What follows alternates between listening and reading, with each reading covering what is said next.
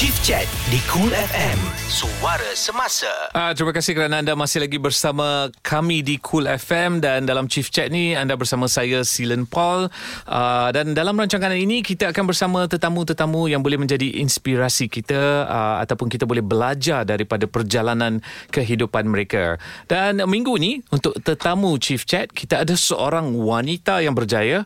Uh, beliau merupakan seorang peguam pengarah urusan SR Publication, uh, producer drama dan juga antara penulis novel popular ataupun paling popular di Malaysia yang sekarang ni tengah hangat dekat TV3 dengan dramanya iaitu Tujuh Hari Mencintai Silen Paul uh, ataupun part 2-nya Tujuh Hari Mencintaiku kita bersama dengan Siti Rosmiza Smile selamat datang Terima kasih di atas undangan Ay, daripada Cool FM. Saya tengah nervous ni sebenarnya. Uh. Kenapa kenapa? Uh, kerana bersama seorang karyawan uh, yang boleh buat uh, cerita bukan saja dari segi penulisan tapi juga daripada segi penerbitan yang boleh menggerakkan satu negara.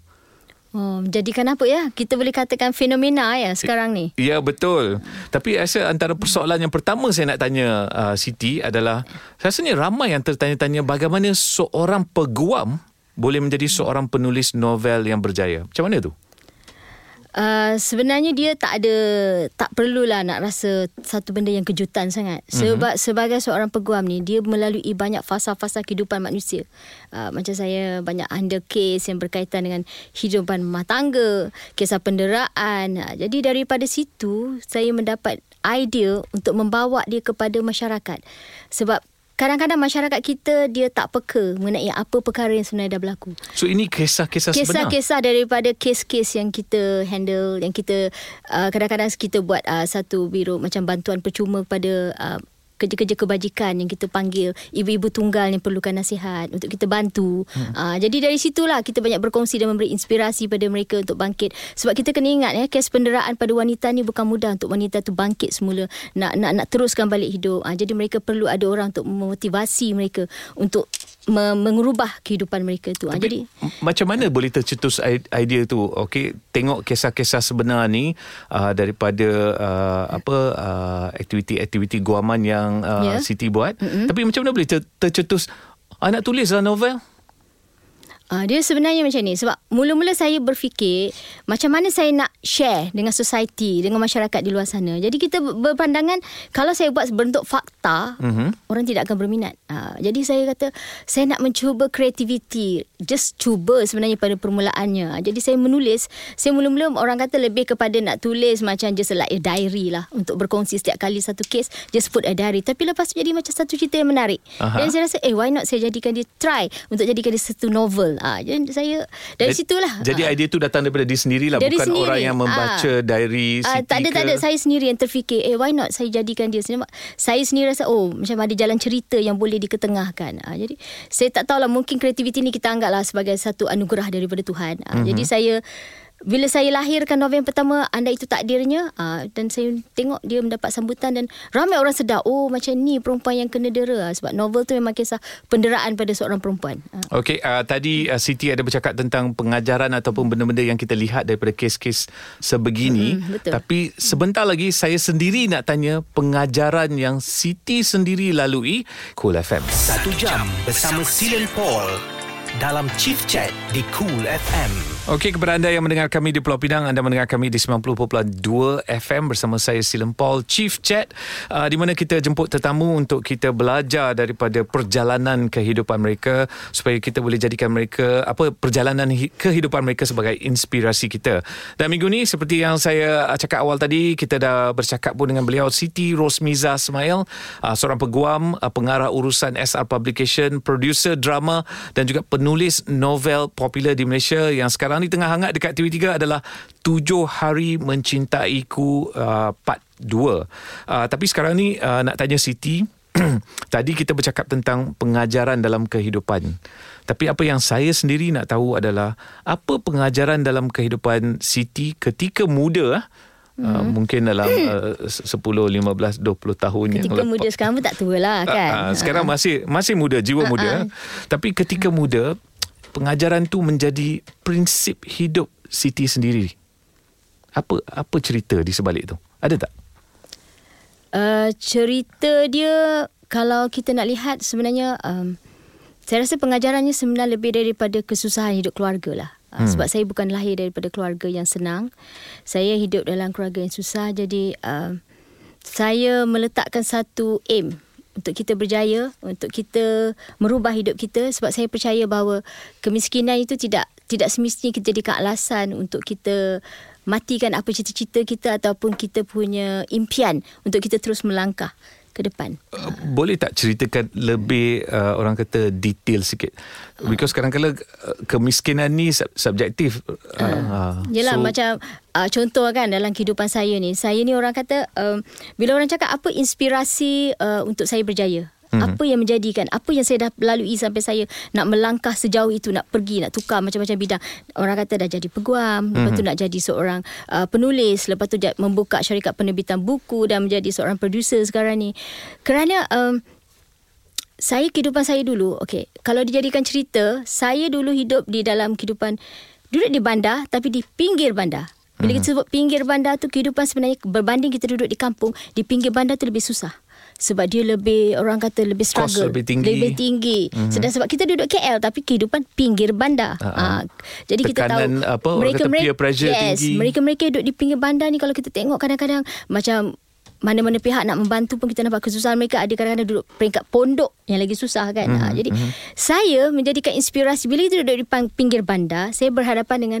kota raya Kuala Lumpur bila dia dari rumah saya, saya akan melihat satu rumah banglo yang cukup besar dan mewah. Mm-hmm. Setiap hari memang bila saya buka pintu nak pergi sekolah ke apa, saya akan nampak. Dan saya berkata, macam mana orang tu boleh dapat rumah banglo? Since I sekolah daripada primary school sampai secondary school, saya sentiasa bertanya, macam mana dia boleh dapat? Mesti dia buat sesuatu, mesti dia orang kaya. Tapi macam mana nak jadi kaya? Mm-hmm. Sebenarnya bila orang kata, siapa inspirasi you sampai you lebih berjaya? Saya cakap rumah banglo. Tapi saya tak tahu who's the owner until now lah kan. Ha, tapi saya tahu dia boleh, kenapa, mengapa? Dan saya kata pada diri saya, saya nak memiliki rumah seperti itu satu hari nanti. Saya uh-huh. nak berjaya seperti orang di dalam tu. Dan uh, daripada situlah itu menjadi pendorong. Jadi lah. pendorong uh-huh. rumah itu. Uh, jadi saya sampai sekarang saya dapat merubah satu step ke satu step dan akhirnya uh, saya so, boleh dah, dah dah dapat ke rumah tu? Uh, tapi uh, setakat ni dah dapat lah. Alhamdulillah. Tahniah. Uh, dah tercapai lah hajat tu.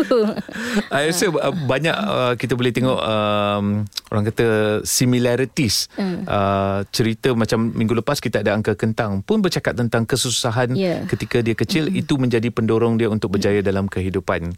Uh, Siti, saya rasa dalam kehidupan tu uh, bila kita tahu yang kehidupan tu susah, uh, pasti ramai yang sekeliling anda akan bagi tahu anda uh, apa-apa idea ataupun apa-apa uh, orang kata pandangan yang anda bagi dia akan bagi tahu tak boleh berjaya lah because awak datang daripada pinggir bandar. Hmm. So macam mana uh, Siti Rosmiza mengatasi pandangan sebegitu?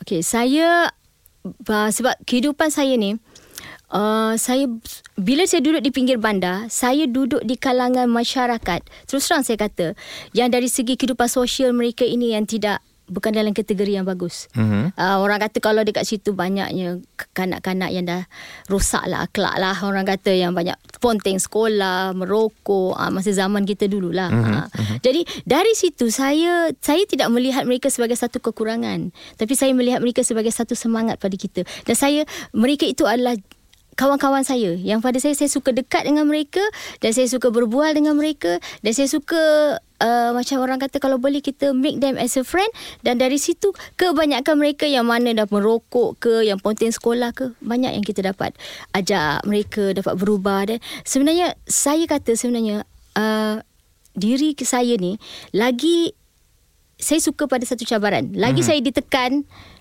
lagi saya dikecam, lagi saya dihina, lagi saya akan bangkit. Ha, so. Itu satu tips yang baik kepada anda yang tengah, tengah mendengar sekarang ni. Uh, kalau anda rasa anda tak boleh berjaya, gunakan tips itu untuk yeah. membakar semangat anda.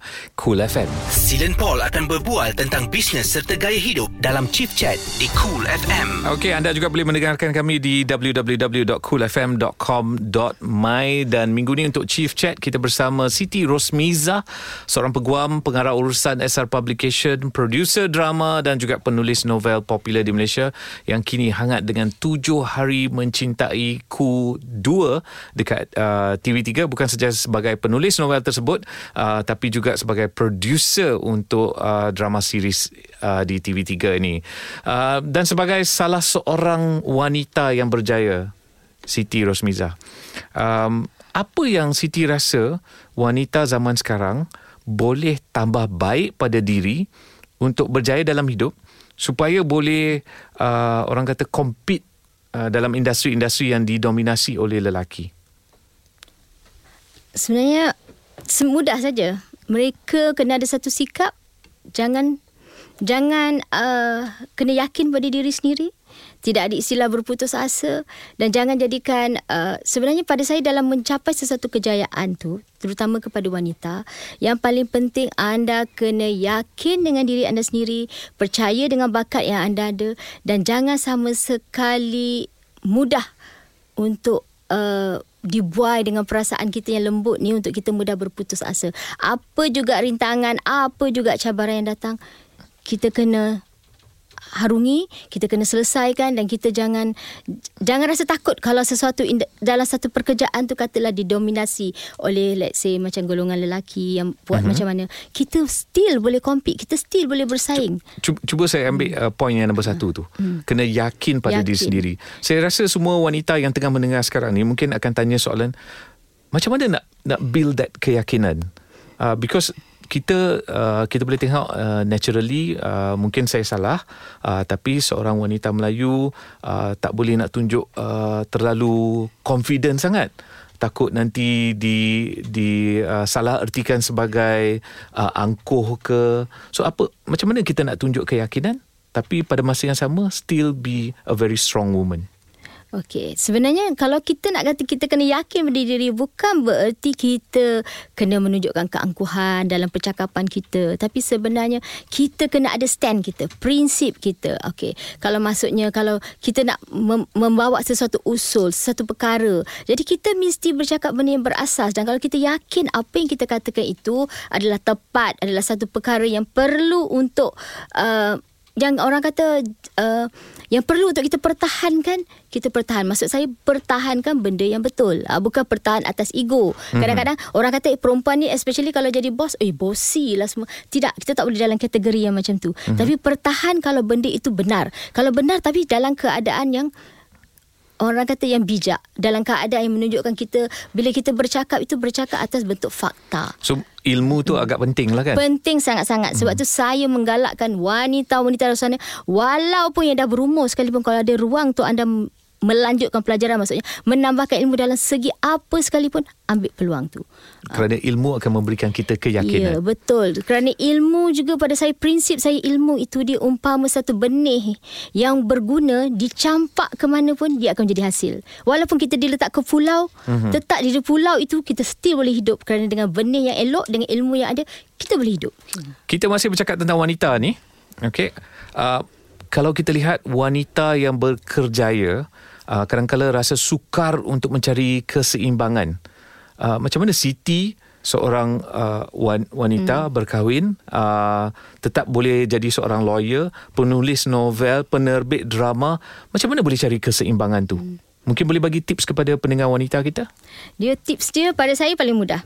Toleransi dia perlu dapat suami yang boleh memberi toleransi. Kalau kita dapat suami yang tidak boleh bertolak ansur dalam situasi seperti ini, memang wanita itu sukar untuk ke depan. Sebab kita tak boleh, saya tak boleh cakap bahawa tak boleh, saya boleh handle, saya boleh pergi masak, saya boleh sediakan segalanya, saya boleh sediakan rumah, saya boleh kemas rumah, saya boleh urus anak, saya boleh bekerja. Itu semua Bukan kita not a bionic woman. Kita tak mungkin boleh melaku. Tak boleh.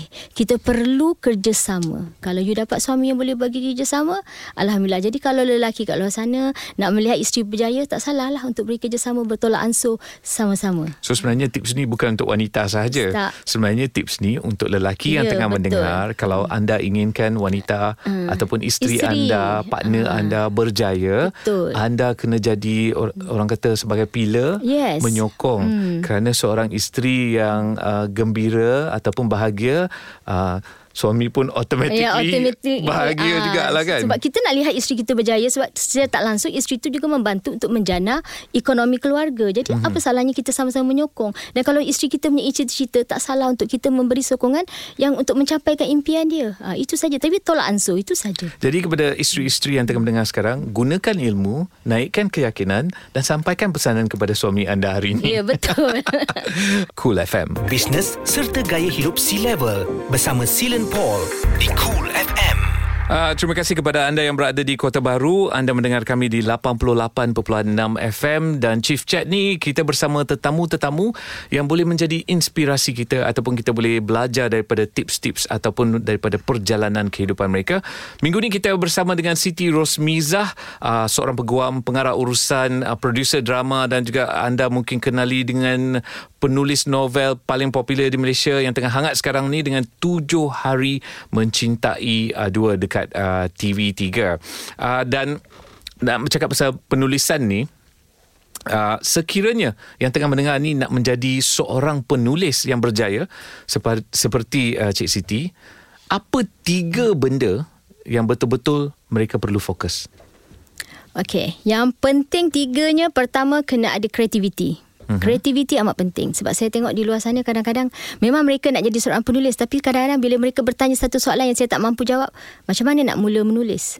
Mhm. Macam mana jadi penulis kalau tak tahu macam mana nak menulis? Ah, jadi kreativiti, disiplin, komitmen. Sebab apa saya kata?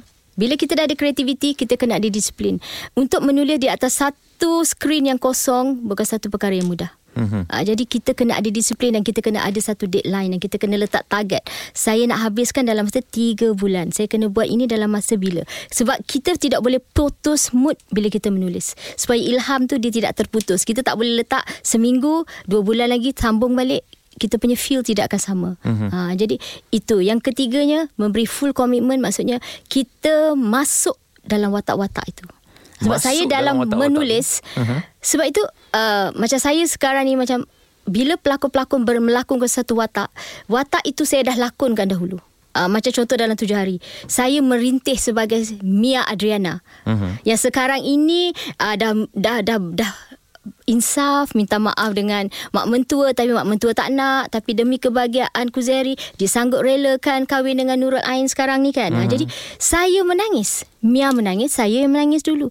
Bila saya menangis baru saya akan type di dalam saya punya laptop. So- jadi oh. itu yang perasaan sedih tu akan masuk bila orang membaca walaupun sekadar buku orang akan menangis membaca karya saya kerana itu daripada Ya. emosi Emosi kita. Okey. Okay. Uh, sebab dia main peranan. Sebab Ah. bila dalam menulis atau kita bercakap contoh sekarang, dia berbeza tak bercakap marah. Kalau saya tengah sedih sekarang nada saya akan jadi lain. Hmm. Uh, bila saya tengah rasa ketawa gembira saya akan nada lain. Uh, macam itulah bila kita dalam situasi tu kita menulis terpi- benda tu akan lahir dalam kita punya penulisan. Itu paling penting. So selalunya kalau satu novel tu kita ambil berapa lama? Macam uh, Uh, Siti macam sendiri? saya dalam tiga bulan. Saya tak boleh lebih pada tu. Kalau tidak saya akan jadi Macam orang kata apa Gila sikit lah. Sebab dia akan datang Macam-macam watak tu akan masuk. Sebab saya akan beri full commitment. Uh, Bila saya nak menulis saja saya akan berhenti macam dari segi uh, guaman ke saya suruh yang lain handle. Dari segi yang kerja penerbitan saya suruh orang lain handle. Saya akan duduk dalam ruang tu selama tiga bulan untuk beri fokus saja. Pagi petang malam? Ah itulah kehidupan saya Wow. saya tidak ada rehat jadi dia macam kat dalam duduk dalam rumah orang gila lah kan rumah orang gila dalam Kan? satu gua Saya akan duduk dan Bila saya nak menulis Saya akan declare with my family semua Okay dia dah tahu Saya akan menulis Saya akan keluar untuk sejam dua Buat kerja yang perlu-perlu Tu saya sambung balik Lepas tu tiba-tiba dengar orang Ah, ketawa, orang yes. menangis. Saya dulu mula-mula menulis memanglah uh, Keluarga saya pun macam pelik Kenapa tiba saya menangis Keluar bengkak mata semua Sebab saya masuk pada watak tu Tapi mungkin orang tak perasan hmm. sebenarnya karakter Mak Leha tu tak Daripada- dibuat-buat. ya, memang memang betul daripada kan? Siti. Nurhaliza sendiri. saya masuk semua karakter. Ah, hmm. saya lah Pak Samad, saya lah Hayati yang jahat tu. Ah, saya lah dulu jadi buntat, saya lah jadi mak andak yang gila. Bukan gila lah meroyan selepas bersalin. Semua watak tu saya yang menciptanya. Jadi saya memang dah, dah lakonkan semua watak-watak tu. Termasuklah semalam yang jadi trending Kenet Hmm. yang kena rantai sebab didera oleh kakak dia. Uh, jadi orang kata sampai semua menangis bengkak-bengkak mata. Ah saya juga jadi kenet untuk mencipta dia. Sampai saya menangis masa dia membuka duit. Kak Mia cukup tak duit ni nak beli biskut raya RM5 dia mencari duit nak makan biskut raya. Ah itu yang meletup semalam tu. Saya rasa itu antara tips yang paling yeah. bagus untuk anda yang ingin menjadi seorang Hmm. penulis hayati watak tersebut sebelum anda menulis uh, dan tuliskan dalam atas paper dan sebagainya. Uh, seterusnya daripada penulis novel macam mana boleh jadi penulis lirik lagu ni? Ha, kan? Ha, macam mana jadi? Okey, dia dia kisah dia mudah je. Sebenarnya kami nak cari lagu OST untuk drama drama hit ni lah drama tujuh hari.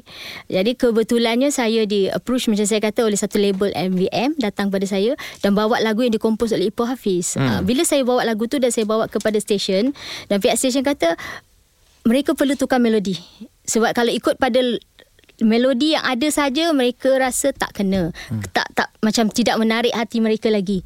Uh, jadi mereka kata boleh tak buat lirik biar kita tengok dulu dengan lirik tu ada sesuai. Jadi bila saya memikirkan siapa lagi yang kenal watak ini selain daripada diri saya. Ha, so saya pun cakap dengan pihak label Oh. Boleh tak saya yang buat lirik tu ha, Jadi mereka kata Okay no problem So saya tulis Berdasarkan perasaan Mia tu Dan saya hantar ke stesen Dan mereka approve Mereka cakap okay ha, So dari situ ha, Baru kita nak cari Siapa yang sesuai Untuk menyanyikan pula Daripada lagu ni Wow. ha, Itu je lah Memang punca. kenalah Akulah Ah, bidadariku. bidadari syurga. Ah, itulah. Dahsyat sungguh. Okey, sebentar lagi kita akan bercakap tentang uh, tujuh hari mencintaiku tiga. Ya. Ada ke tidak? Tapi tunggu Ah, dulu. betul. Uh, kita akan kembali sebentar lagi dengan Siti Rosmiza Cool FM. Usahawan, pengurus atau anda dah bersedia untuk kembangkan kerjaya anda ke tahap yang lebih tinggi? Dapatkan motivasi anda bersama Chief Chat di Cool FM. Okey, Chief Chat uh, untuk minggu ni kita bersama dengan Siti Rosmiza, uh, peguam pengarah urusan SR Publication, producer drama, penulis novel popular yang tengah hangat sekarang dengan Tujuh Hari Mencintaiku 2. Tapi yang tengah hangat diperkatakan dekat Twitter, uh, ramai peminat-peminat uh, untuk karyawan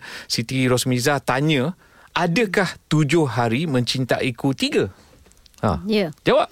Saya okey lah sebab saya tengok memang banyak lah yang DM yang hantar pi yang email pada kita memang nak tujuh hari mencintai ketika. Mm-hmm. Saya rasa Boleh saya sambung ke cerita dia? Ah? Boleh sambung Saya ke? rasa boleh sambung. Saya boleh sambung tapi ia bergantung kepada keputusan yang dibuat oleh satu oleh kita punya rakan baik saya ni lah kan. Kalau sebab saya nak mencipta satu watak menjadi mencari untuk Mak Leha. Saya kesian dengan Mak Leha ni sebab suami dia tu Pak Samad garang. Aha. Saya rasa dia sebenarnya emosi dia tu menyebabkan dia tak bahagia tau. Jadi dia lepas kat menantu dia saya rasa. Jadi mungkin dia ada kisah sebaliknya mungkin dia ada kekasih sebelum ni yang tak sampai dia punya cinta. Ah kita tak tahu. Ah. So ni ada peluang untuk Jadi saya berfikir saya nak mencipta satu watak. Uh, kalau okey, mungkin akan terjadinya sambungan ini mana tahu kalau si Lempau sanggup masuk ke set saya untuk menjadi kekasih gelap Mak Leha dengan wataknya saya kata apa? Ma, Kamal. Kamal. Ah, Kamal. Biar betul bo- boleh ke? Boleh. Siapalah saya ni nak masuk Jadi drama kita popular semuanya macam sebenarnya ni. dekat luar sana kena cuba pujuk nanti dengan si Lempau setuju atau tidak untuk menjadi kekasih Mak Leha. Ah, Ah, dan saya- kita juga kena tanya Mak Leha juga Ah, nanti saya kan. setuju. Ah, setuju ya? Ah, tapi Mak Leha setuju ke? Ah, tu nak kena tanya. Kan itu akan menimbulkan konflik nanti. Sebab kali ni saya rasa Mak Leha tu dah trending sangat. Jadi orang dah tak nak nak melihat dia, kebahagiaan dia. Kita kena fikirkan juga. Mungkin Kamal boleh membahagiakan dia. Mm-mm. Ah. Saya dah cuba dapatkan Mak Leha di talian. Cuba Ah, kita berborak dengan Mak Leha Ya. sendirilah. Ah, ah, Kak Liza, apa khabar? Ya saya. Khabar baik Alhamdulillah. Uh, nama saya Silen Paul ataupun uh, sekarang ni uh, dipanggil uh, Kamal. Siapa? Kamal. Eh, I memang daripada dulu menanti-nantikan kehadiran si Lempol. Uh, di dalam uh, hati ke di, di dalam drama? Dia tengok keadaan, dia tengok keadaan. Tengok mood lah. Kalau kesenian, I cari layu. Mak Leha dah okey. Uh, saya alamak. tak Ah, boleh kita kot. cubalah, kita cubalah macam Ah, mana. Penyampai Ah. radio boleh lah Berlakon tu tak tahulah kan Ah, kita tak tahu bakat terpendam. Mana tahu trending pula selepas ini kan. Ah. Uh, that is so kind of you. Thank you Cik Siti. Uh, tapi saya rasa kita dah nak sampai ke penghujung chief chat kita uh, dan I rasa kita nak cuba satu untuk peminat uh, apa novel Siti Rosmiza mungkin nak dengarkan pesanan daripada anda. Oh, pesanan daripada saya. Uh, saya berharap apa juga yang cuba saya sampaikan dalam karya saya, dalam drama saya sampai kepada anda jangan memandang dari sudut negatif saja. Saya tahu pada awal-awal cerita ni mendapat kecaman yang teruk kepada pelakon-pelakon sendiri yang begitu tabah memberitahu kepada saya mereka dikecam. Tapi saya rasa apa yang kita tunjuk itu itulah sebenarnya benda yang benar realiti yang berlaku di luar sana. Kadang-kadang kita tak boleh nak dimomokkan dengan benda yang indah yang sweet tak. Kalau anda membaca karya saya kalau anda mengharapkan untuk drama saya diadaptasi anda kena telan yang pahit untuk anda dapat yang manis. Ha, yang itu anda kena lalui. Sebab rencah hidup kita kita tidak akan sentiasa bahagia. Kita kena melalui cabaran rintangan dan manusia ini mempunyai pelbagai sikap yang kita kena sedar dan kita kena kena sentiasa sensitif di sekitar kita supaya kita sentiasa menjadi masyarakat yang peka untuk membantu orang di sekeliling kita. Okey, itu uh, pesanan hmm. sebagai seorang karyawan. Yeah. Tapi sekarang kepada semua pendengar Cool FM yang cuba mencari keseimbangan dalam kehidupan yang agak mencabar sekarang ni. Mungkin ada kata-kata hikmah daripada uh, Cik Siti sendiri? Hmm, saya tahulah dalam keadaan sekarang kita ni semua orang kan ada satu perasaan tertekan yang amat uh-huh. sangat. Uh-huh. Jadi yang paling penting macam saya cakap, kita yang saya kata pegang satu prinsip, kita jangan berputus asa dalam kehidupan kita. Jangan sama sekali berputus asa. Tidak pernah ada sebab ruang untuk kita berjaya itu tidak pernah disekat oleh sesiapa, melainkan yang menyekatnya diri kita. Itu saja. Kalau kita keluar daripada tembok tu, kita boleh melangkah apa juga rintangan, kita mesti boleh lalui. Itu kita kena percaya. Yakin pada diri, kita melangkah, kita akan berjaya. Banyak sangat tips hmm. yang kita belajar daripada Siti Rosmiza hari ini. Uh, kita nak ucapkan daripada Cool FM dan juga saya sendiri secara personal nak ucapkan uh, semoga berjaya, terus berjaya, Terima terus kasih. dapat rumah yang anda gambarkan, uh, gambarkan lebih banyak lebih rumah, besar lagi lebih ya? besar, uh, uh, mudah-mudahan. Uh, lebih orang kata uh, uh, berjaya, berjaya bukan saja daripada segi penulisan hmm. tapi juga daripada segi produksi dan seterusnya mewarnai hidup kita setiap hari dengan karya-karya yang agak menarik. InsyaAllah. Terima kasih. All the best. Dan kepada anda yang tengah mendengar, terus saja bersama kami, Cool FM. Chief Chat bersama Silen Paul di Cool FM.